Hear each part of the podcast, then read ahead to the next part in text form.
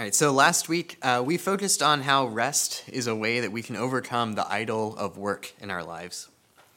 We're often proud of how much our work is wearing us out and how hard our lives are because of our work. But we weren't made for that.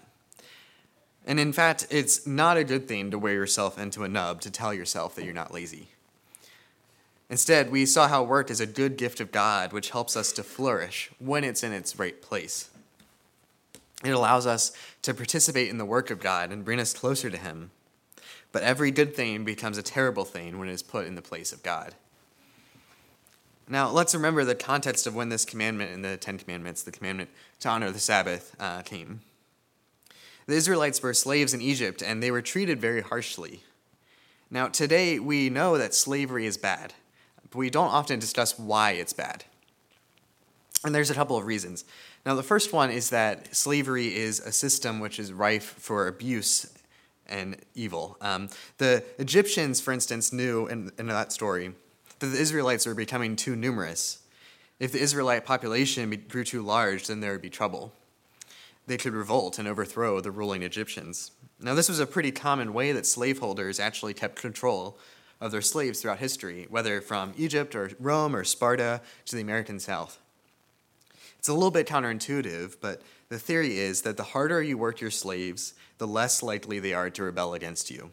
The more cruelly you treat them, the less likely they are to revolt. The reason is that if they spend all their time thinking about how they're going to get through the next task to the next day, they won't ever have time to think about dangerous ideas like freedom. It is a time tested strategy. If it looks like your slaves might revolt, make them work harder so that they don't have time to think about it. Now, second, slavery is dehumanizing. The inability to own property or take care of yourself means that you are uh, totally dependent on your master to survive. Being able to take care of yourself is a fundamental part of what it means to be human. In multiple places in the Old Testament, it describes, and including this passage in Micah, it describes prosperity and peace as a time where every person sits under his own fig tree. In other words, they're given the ability to own their own property and to take care of themselves. It's a fundamentally dignifying thing to be able to take care of your own little corner of the universe for yourself and to use that to feed and care for yourself and your family. Humans were made to sit under their own vine and their under their own fig tree. And it's dehumanizing to intentionally keep people from doing that through slavery. And then finally, slavery turns people into machines. To the slaveholder, a slave is a little more than a fairly complex machine that does his work for him.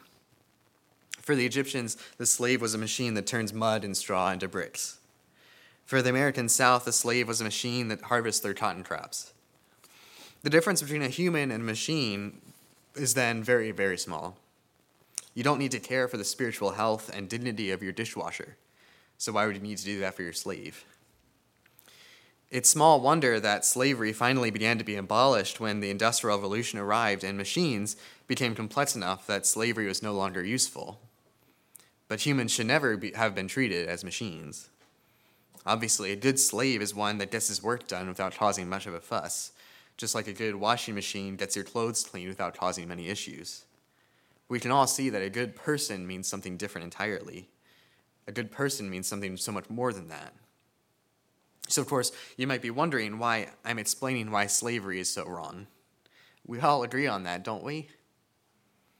But it's important because it illustrates a few important principles.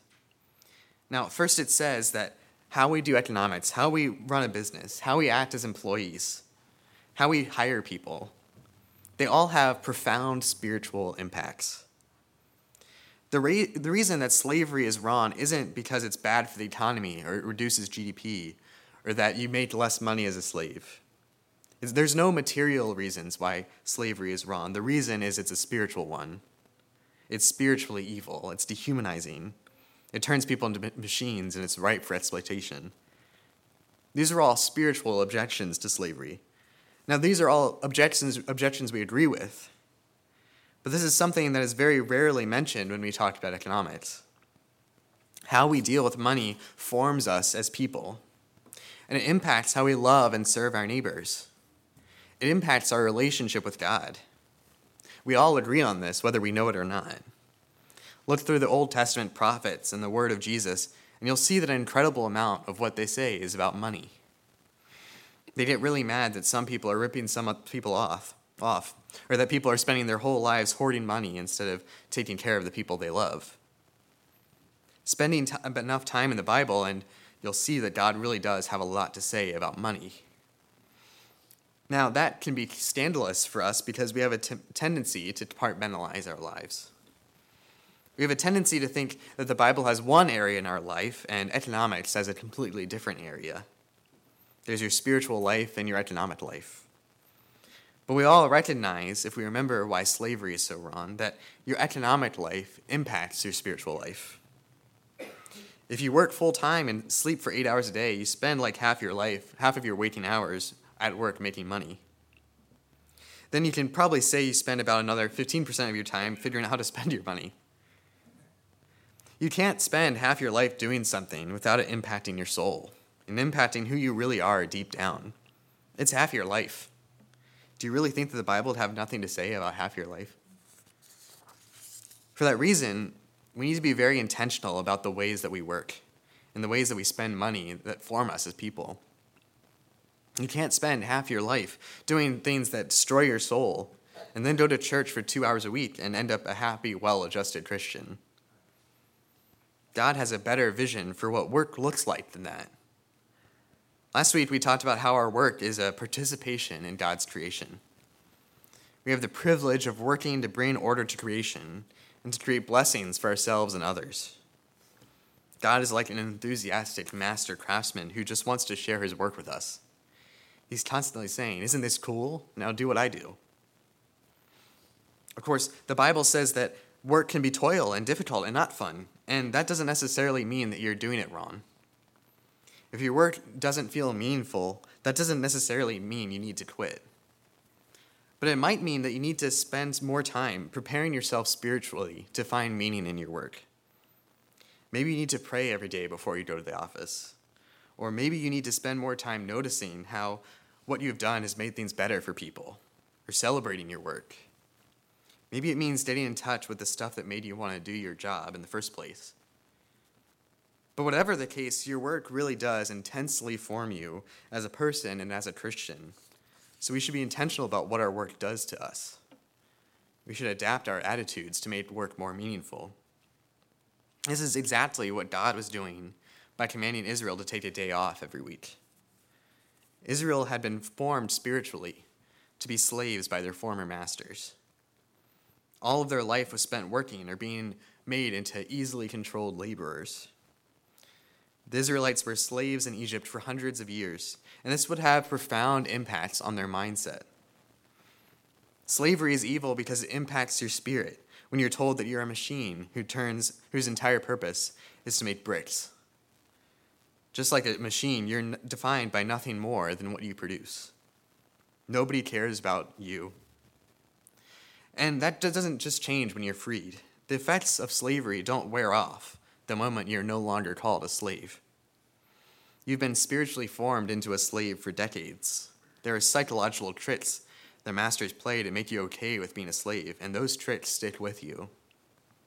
Now, what Sabbath says to former slaves is that you are worth more than you what you produce. You're not a machine that turns clay into bricks. You're a proper, sacred person whose value never changes, no matter what stuff you make. And that's what it means to take a Sabbath day, whether you need it or not. You are worth far more than the sum total of the things you can do for people. The enjoyment you have every Sabbath is worth something in and of itself, not just as a means to an end. To consider the Sabbath just as a day that you rest so you can work harder on the other six days completely misses the point. You work for six days so that you can better enjoy the Sabbath. You don't rest on the Sabbath so you can work better the other six days. Just like how God didn't rest on the seventh day so he could continue working the other six days. Now, this is something that I think that we all need to hear for ourselves, especially if you're the kind of person that prides yourself on all the stuff you get done. You're worth far more than the stuff you do, even the stuff you do for other people. You have a transcendent value which will continue to exist long after you die. Long after you stop being useful to people. In fact, that value persists even if you grow sick or get older and people start having to take care of you more than you take care of them. These are all things we kind of know in our heads. We often have a hard time living as if they were true. For example, a lot of the reason that I've had a hard time taking a Sabbath is because it means that I have too much of my self worth tied up in achievement. I'll feel good about myself if I do a lot of really big things. But I can't do really big things if I'm resting on the Sabbath. There's a joke that says that a grad student is a machine that turns coffee into papers. And there have been times when I've really treated myself like that. When I was in college, I felt the compulsion to take the maximum course load and get A's in every one of my classes, or I would feel really bad about myself. That would inevitably mean avoiding taking a Sabbath. I still struggle with this sometimes, feeling like I have to do all the classes and do all the work, or I won't see myself as valuable. But planting the flag and saying that you will rest on the Sabbath is asserting that you're more valuable than the things you achieve. Degrees and awards, after all, are just pieces of paper. But I'm a flesh and blood human being, made for a relationship with the creator of the heaven and earth. And yes, sometimes that means that you have to be satisfied with a B rather than an A plus. But I don't think that I'm alone in this struggle, especially in this area with the highest median household income in the country. We have a lot of high strung people who put a lot of their self value in work. It's good to be ambitious and be excited to do great things. But none of that should make us lose sight of the fact that we are valuable outside of our work. In fact, pr- practicing the Sabbath is a truly revolutionary act in a culture which is addicted to work. It's the church telling the world that the gospel is something far more to offer than the nine to nine grind. When people spend their entire lives treating themselves like machines, they should be able to come to our church and see a different kind of life at work here. It's the kind of life that's secure in its own value and relationship to God, which never changes from the womb to the tomb. I'm not saying that our situation is anywhere close to slavery, but there are powerful forces in our lives that form us into the kind of people who only value themselves for what we produce. For how many widgets we make at the factory, or how many papers we write, or how many hours we can put in at the office. God might be calling us, as He called the Israelites, to take the revolutionary step of intentionally taking a day off. Maybe two days, even. Even if our bosses get mad at us. Because when we do that, we're asserting our own value as sons and daughters of God. We're saying we're worth far more than what we have produced. That life is meant to be enjoyed as a good gift of God. And that true fulfillment doesn't come from making six figures or getting straight A's but from a right relationship with the God who created us to be his children. Now, one of the really interesting and distinct things that brethren have done since the beginning is focus on what they call simple living. And what this means is actually really simple, um, pun not intended. Um, it just says that you don't try and live outside of your means. You make sure that you make enough money for what you need and don't wor- worry too much about the other stuff. You really don't need the absolute newest iPhone if it means you have to pay a lot more for it. You don't need the name brand clothes just so that everyone can see that you have them. That 100 inch TV isn't totally necessary if the 50 inch one does just fine. Paul says in 1 Timothy, Godliness with contentment is great gain. For we brought nothing into the world, and we can't take anything out of the world. But if we have food and clothing, with these we will be content. But those who desire to be rich fall into temptation, into a snare, into many senseless and harmful desires that plunge people into ruin and destruction. Buying a bunch of stuff and getting jealous of people who have more than you is a perfect path towards pain.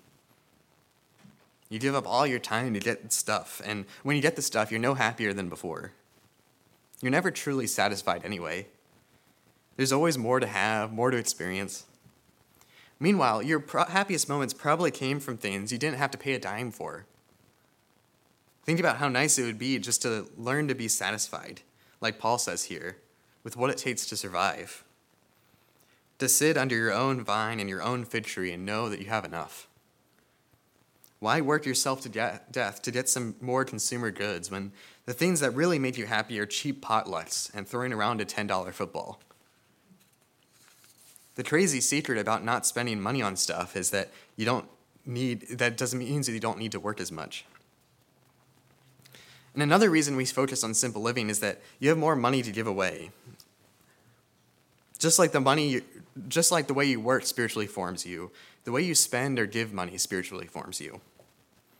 Every time we give an offering, there's an opportunity to say to the powerful spiritual forces in this world that you're loyal to King Jesus and not to dollars and cents.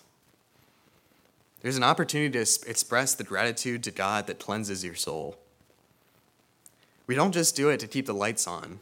We do it because we're being conformed to the image of Christ by giving away our money and time, just like Christ gave his away. So, Sabbath and taking a day off is also a celebration of the world that's coming. In working six days and taking the seventh day off, we carry on a tradition that began even before sin entered the world. It's a reminder that this world was made to be good and it will be, we will be redeemed and set right one day. For six days out of seven, we work to stem the effects of sin on this world. We farm and get rid of weeds, we make sure that people are fed, and we bring order out of the chaos that sin creates. But on the seventh day, we have the opportunity to pretend that the world has already been set right, and that we're living in the world as it's meant to be. We enjoy the love of God and of friends and family, and we experience the goodness of God's creation. And we take a break from the work of setting this world right. Now, this is an extremely important part of maintaining our Christian hope. Without it, it would be easy to think that this world and all the evils we face is all there is to life. That we really are machines that turn food and sleep into work. But the Sabbath lets us have a foretaste of the new heavens and new earth right here. What that means is that you can be inspired by a vision of what real life, as it was always meant to be, really looks like. And using that, you can be propelled with all the more strength and courage to work the other six days. Because you don't lose sight of the goal, which is all of creation being set right and truth and justice prevailing on earth. And you don't lose sight of the hope that makes all your work worth it. Let's pray. Great God, you are making all things new. Help us to see our work as a participation in your new creation even now, so that the world would be blessed forever. Amen.